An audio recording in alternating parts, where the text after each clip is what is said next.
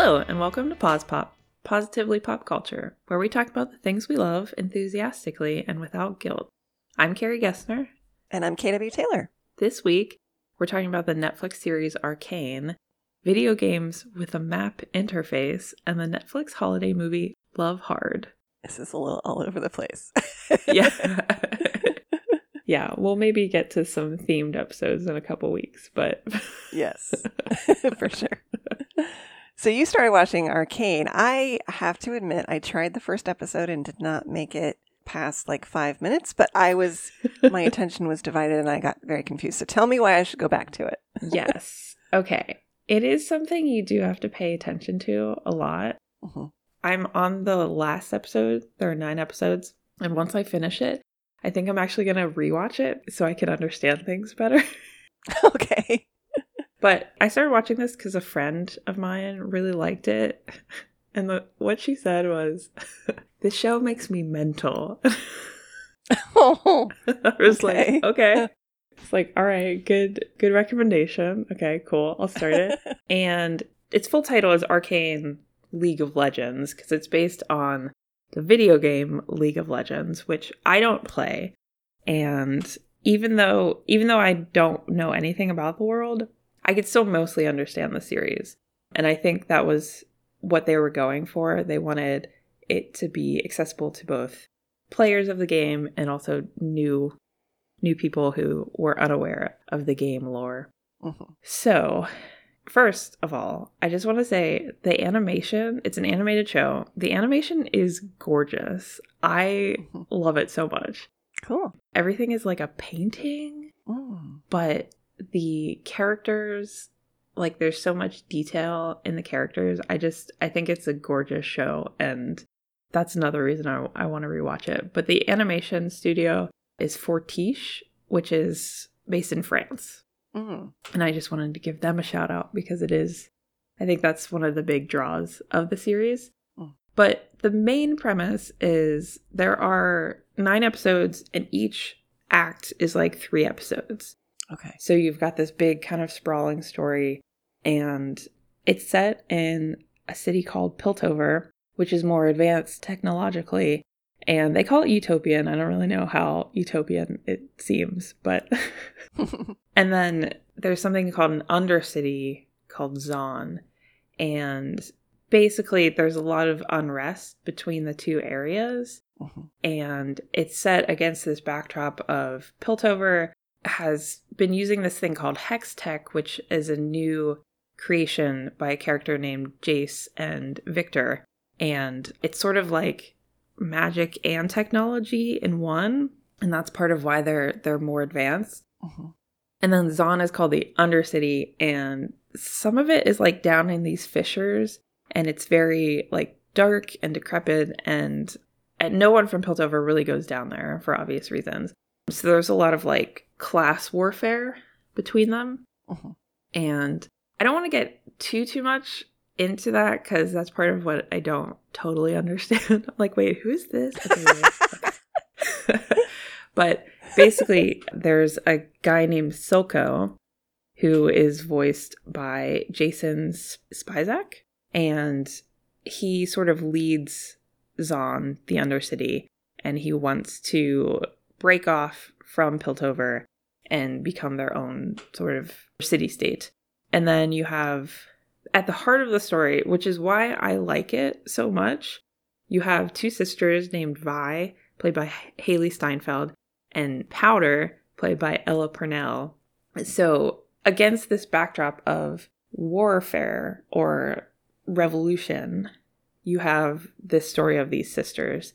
And I don't, it's so hard to tell you about them because something really big happens at the end of episode three, and episode four jumps ahead in time. And there's so much stuff that I want to talk about in that, but I can't because I don't want to spoil you too much. Okay. But I just, I love the sister relationship and Vi and Powder, and they have two adopted brothers named Mylo and Claggor.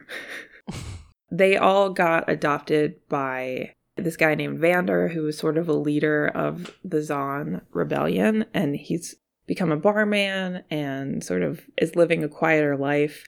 So at the beginning, the four kids are, you know, they're trying to survive and they go up in to Piltover and pull a heist and they end up in the possession of these these little balls of light that are basically the basis of the hextech technology. So they're they sort of get involved in this big thing that they don't understand and it has radical consequences and I don't want to give any more details about that. but uh, I don't know if I'm making sense. I I sort of um this is you're you're illustrating what kind of made me zony a little Yes. bit when I tried to watch this. But Yeah. it, you're not the first person who's told me that it takes a little bit to kind of get into and figure out what's going on. So it does, yeah. It's very complicated. yeah. And it's I was really afraid of talking about it because I was like, oh no, how are you going to explain all of this in like a succinct way, which obviously I can't. But But is it a show that people would who like, you know, kind of future science, fantasy, and anime and gaming would like? yes, absolutely, yeah. And I think also people who maybe like Game of Thrones would even like it because mm-hmm. there's a lot of like political machinations and sort of an epic kind of story. Okay. So, yeah, if you're like a big epic fantasy reader, I would definitely mm-hmm. recommend this. Okay.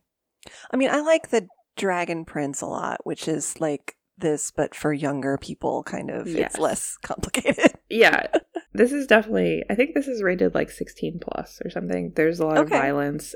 Okay. Yeah, and just because the story is so complicated, I would not recommend it for younger children. Okay. yeah, it did take me a while to get into it. I was like, I don't know if I like this. I don't understand what's going on. but once I got into it more, and like I said, at the end of Act One, Episode Three, Mhm. something really big happens, and it changes the course of of the story. And I got really invested in the sisters' storyline Mhm. and their relationship because they sort of. No, I'm not going to say it. Okay.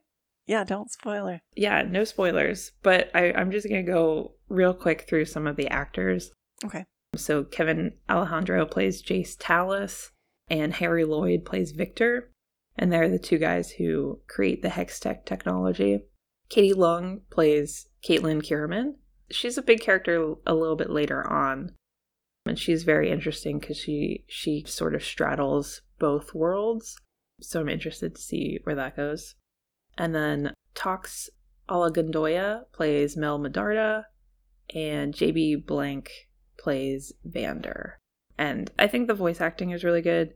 And overall, it's just a really well done show, I think. Cool. Yeah. That's Yeah. it. I'll stop there. Okay. It sounds good. I yeah, I'm I've had trouble lately with things that don't immediately pull me in Mm-hmm. with then kind of drifting with my attention. But I think this might be something interesting for me to watch over my holiday break. So I'll give it another try. Maybe, yeah.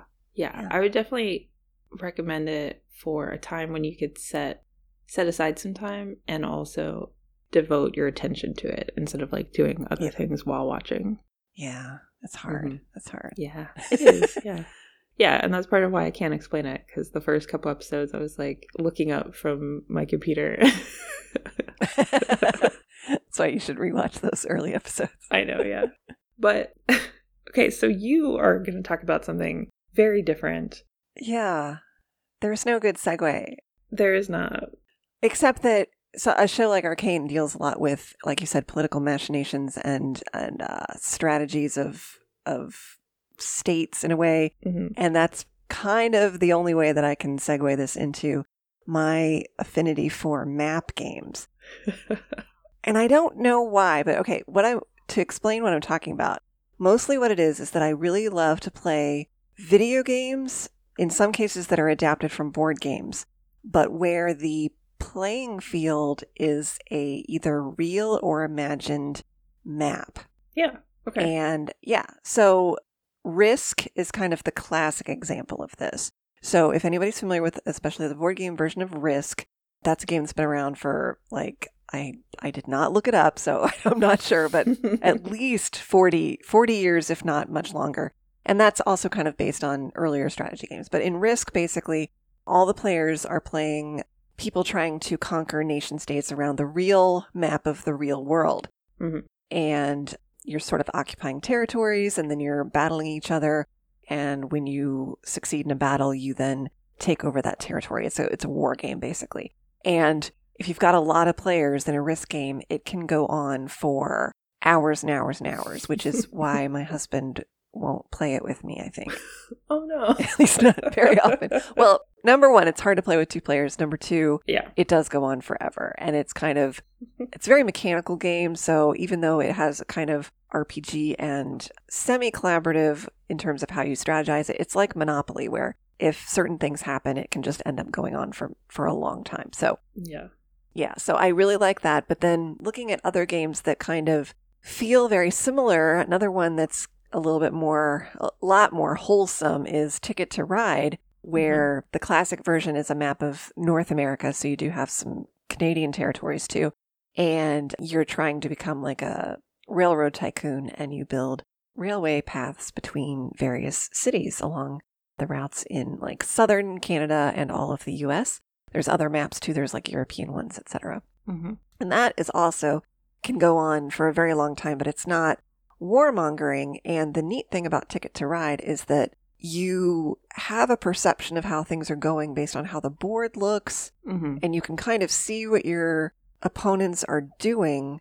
But there are some secret elements that don't really get revealed until the end of the game, because at, at that point you reveal to the to your competitors whether you succeeded in your routes and you then see who has the longest connected route and that gives you more points. And so sometimes you have this image of, oh, well, so and so is clearly winning based on how the board looks, but then these these revelations happen and you see that, oh, but he secretly got this long route that got him like 30 extra points or you failed on one of your routes and anyway, it's that that part of it can be really really fun. And that can Yeah. take a long time, but it's it's the kind of game that does require a lot of concentration when it's your turn. But when it's not your turn, it's a good, I think, good conversation game. So you can have like side convos if you're not the active player. So it's a good game for people with short attention spans like me. Um, have you ever played either Risk or Ticket to Ride? I've only played them on. Actually, yes, I've played Ticket to Ride on Okay. both tabletop and computer, and I've only played Risk on the computer. Okay. Okay. And we'll we'll get into the how those deviate from the classic board game versions, but Okay. then moving back into darker territory where it's not a war game and it's but it's not this kind of funny little train game is pandemic and i know that a lot of people have been sort of triggered by pandemic in the real life pandemic i yes. actually played it a lot in the early days of the pandemic Wow. as a form of like coping or else like trying to figure out for myself well how might this get solved and the thing about pandemic that's neat is that you can actually play it totally by yourself Okay. but also when you play it with other people, it's collaborative. It is Oh, cool. all players working together against the game. So you're not competing against each other. You're all on the same team, and it's the game that is the enemy. That's nice. Yeah, I love games like that. Me too. Yeah. Yeah, and it feels much more like a role playing game in that sense because each person is assigned a character type in the world of trying to stop a pandemic. So you might be like a researcher or a scientist or a medic or a construction person who can build like big health center research stations and stuff. And every time it's somebody's turn, you have to decide together like okay, what is the best move for me to make based on my character's kind of special talents and Mhm. what would benefit all of us together to stop the spread of this. And it's it's that there's like four diseases that are sort of probably in in the world of COVID, it, it's like mutations of COVID in some ways, if you want to interpret it that way. Mhm. And it's the real world map, so you're kind of looking at that and certain like emergency events happen randomly triggered through various cards And yeah, it's very, very, very, very, very hard to win. I have Ooh. won it a few times, both myself and playing it with with other people, but it takes a lot of deep strategy and some luck too. Okay. And the cool thing though about Pandemic is that there are also fun variations. I've got one version of it that's Cthulhu pandemic.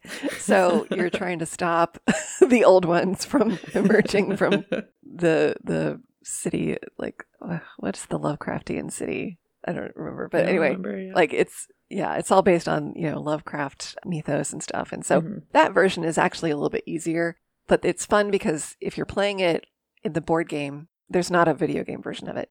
But the playing pieces, instead of being like the cubes of disease, they're like little little old one monsters and stuff, and they're very cute. So that's re- that's really fun. But yeah, I don't know that everybody needs to assume that Pandemic the game is not playable during the real pandemic. In some ways, it can actually okay. be sort of like you have a minute where you have some measure of control over the situation. That's a good point. Yeah. Yeah. And that, if you play it on the board game version with other people, it can take a while, but it's not as long as Ticket to Ride or Risk. If you play it solo on the computer, I can get through a game of that in 15 minutes. So it's a oh, nice oh, wow. little okay. kind of quickie. Yeah. Yeah. And then, sort of, the mother of all of these is Civilization and there's various versions of that. Now I know you recently got a copy of that. Have you had a chance to play it yet? I haven't. No. I'm No. We're going to wait for when I have time over winter break. Okay. okay. Yeah, sorry. Oh no, that's okay. Civilization is interesting because it's sort of a a simulation game. So that you do it, it does have a finite time frame so you either win or lose, but it's you get to choose what your goal is. So you're creating this civilization, this country or city state from prehistory through future. I think the game runs oh, it's it's many many centuries that you play. And so in practice, a single game if you play it fairly frequently, it might take you a few weeks to a month to get through the game. Okay. But it does have a finite ending and it does let you play beyond that but then you're just sort of fiddling around and you're not really making any continued progress so it's just for your own fun. But some of the types of ways you can win are by conquering all the other civilizations all the other countries on the map through warfare and just capturing all their capitals and stuff but you can also win through a science victory so if you continue to have scientific breakthroughs over time you eventually get a space program. And if you are the first Ooh. country to get your space shuttle into space, then you win. Nice. So, yeah, that one is uh, one of my favorite ways to win. I've won that way, and I've won with being a jerk and conquering all the other countries. And I don't love that. It's yeah. weirdly easy to do, and it's just mean, and I don't enjoy it. you, it's harder to have like there's diplomatic and cultural victories too, where you you win through proliferating great works of art and philosophy in the world mm-hmm. or through negotiating various peace things or or goals for the whole world. Mm-hmm. And the con- the countries are real that you play or that you're playing against, but the map, while you can make it be real life Earth, you can also make it be just generic land masses. Okay. And the other thing that's interesting is that you can, even if you play Earth, you are deposited in your first society randomly around the world. And until you begin to be able to have the power to explore, you actually don't know where you are on the world. So let's say you choose to play the US, you might get deposited in Northern Africa. And you don't know that until you explore more and determine, oh, wait, this looks like I'm basically inhabiting Egypt, even though I'm playing the US. So, okay. That is kind of funny, but I still like to play the real Earth map because I like to see if I can get like colonies on certain continents just for fun. Like often it's it's neat to be able to occupy Australia because it's so large while also being an island, so it's a little bit easy to kind of grab a hold of and okay. So that's kind of neat. or or to see if you can get all of your continent if you are in like let's say Central America, could you actually try to get all of North and South America too just to see if you could occupy that. Mm-hmm. Yeah, and it's it's weird because they're all real countries, but the ally ships are end up becoming completely fictional. And so, yeah, that one's the most involved. And you can choose to do it a lot of different ways. Some of the ways are, again, kind of problematic in certain regards in terms mm-hmm. of just being a warmonger or whatever. But, and it can be frustrating because other countries want to just sort of attack you for seemingly no reason. Ah. yeah, it's, it's a bummer. Or, or yeah. you think you're being peaceful in your colonization and somebody else whose entire country you can't quite see yet is suddenly like, whoa, whoa, whoa, don't settle near me. And it's like, I wasn't even trying to, you know, calm down. Napoleon or whatever. yeah. they usually they'll use like the the leader of each country as sort of the most famous historical leader of it. So France okay. is Napoleon and England is Queen Elizabeth I. Okay. So you'll have these leaders sustained even when it's into like the 21st century of what okay. year it actually is. So it's like, what? Okay, whatever. cool. So I'm not, yeah, I'm not sure why I'm drawn to this. I think the thing that's sort of fun is it creates an alternate history as you play all of them. Mm-hmm. And the the version of Risk that's currently being sold on Steam is actually a freemium version. So you can download it for free. It works on both Mac and PC. You can do either over the internet games with other people. You can play it solo against the computer. You can do pass and play in person. And they've got a lot of really interesting maps that aren't the real world. I, the other day, played one that was a shopping mall. So you're occupying like the food court and stuff. And that was kind of fun. Yeah. And they have other countries. I played Canada once and France once. And so it's not all just the regular full world. And in fact, some of the ones that are just one country or a very small area, those are harder because mm-hmm. the connections between territories is like the connections are not as logical. So it, you have to work a little harder to get through them. Gotcha. Yeah. I think it's just neat because you can, like I said, you're creating an alternate history in a way. You can work either competitively or collaboratively. And even if you're working competitively in something like Risk, if you've got a lot of people playing, you can do side deals and mm-hmm. alliances, mm. and that is pretty fun. One of my strategies with Risk that I like to do is to pick out, all right, I'm just going to work on eliminating the red player, and I'm not even going to pay attention to anybody else, and I'm just going to work on getting them out of the game. And then it's systematically, okay, now the orange player, and just kind of picking them off like a serial killer, basically. Wow. or or picking some strategy at the beginning of the game and seeing how long you can manage it or lose. Because sometimes that strategy works great. Sometimes I end up getting targeted and lose. So yeah, it's just it's just kind of fun. I don't know.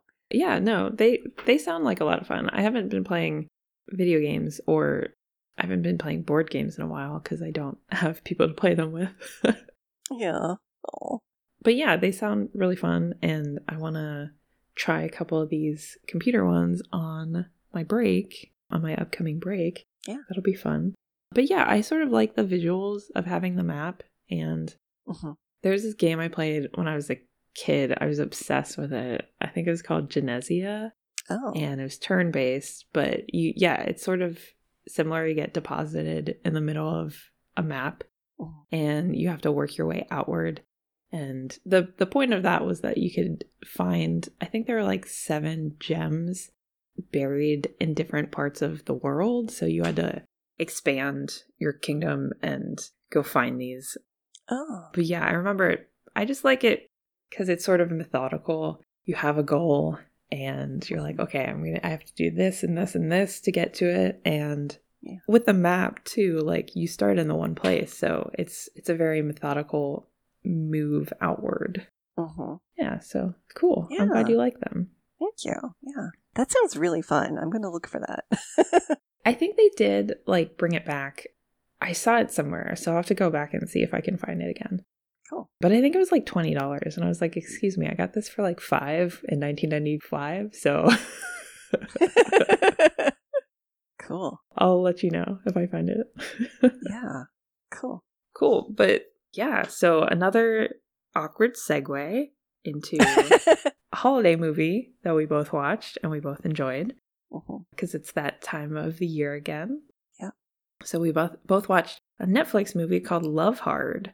Mhm. And I am embarrassed to tell you it took me like half an hour to figure out why it was called that.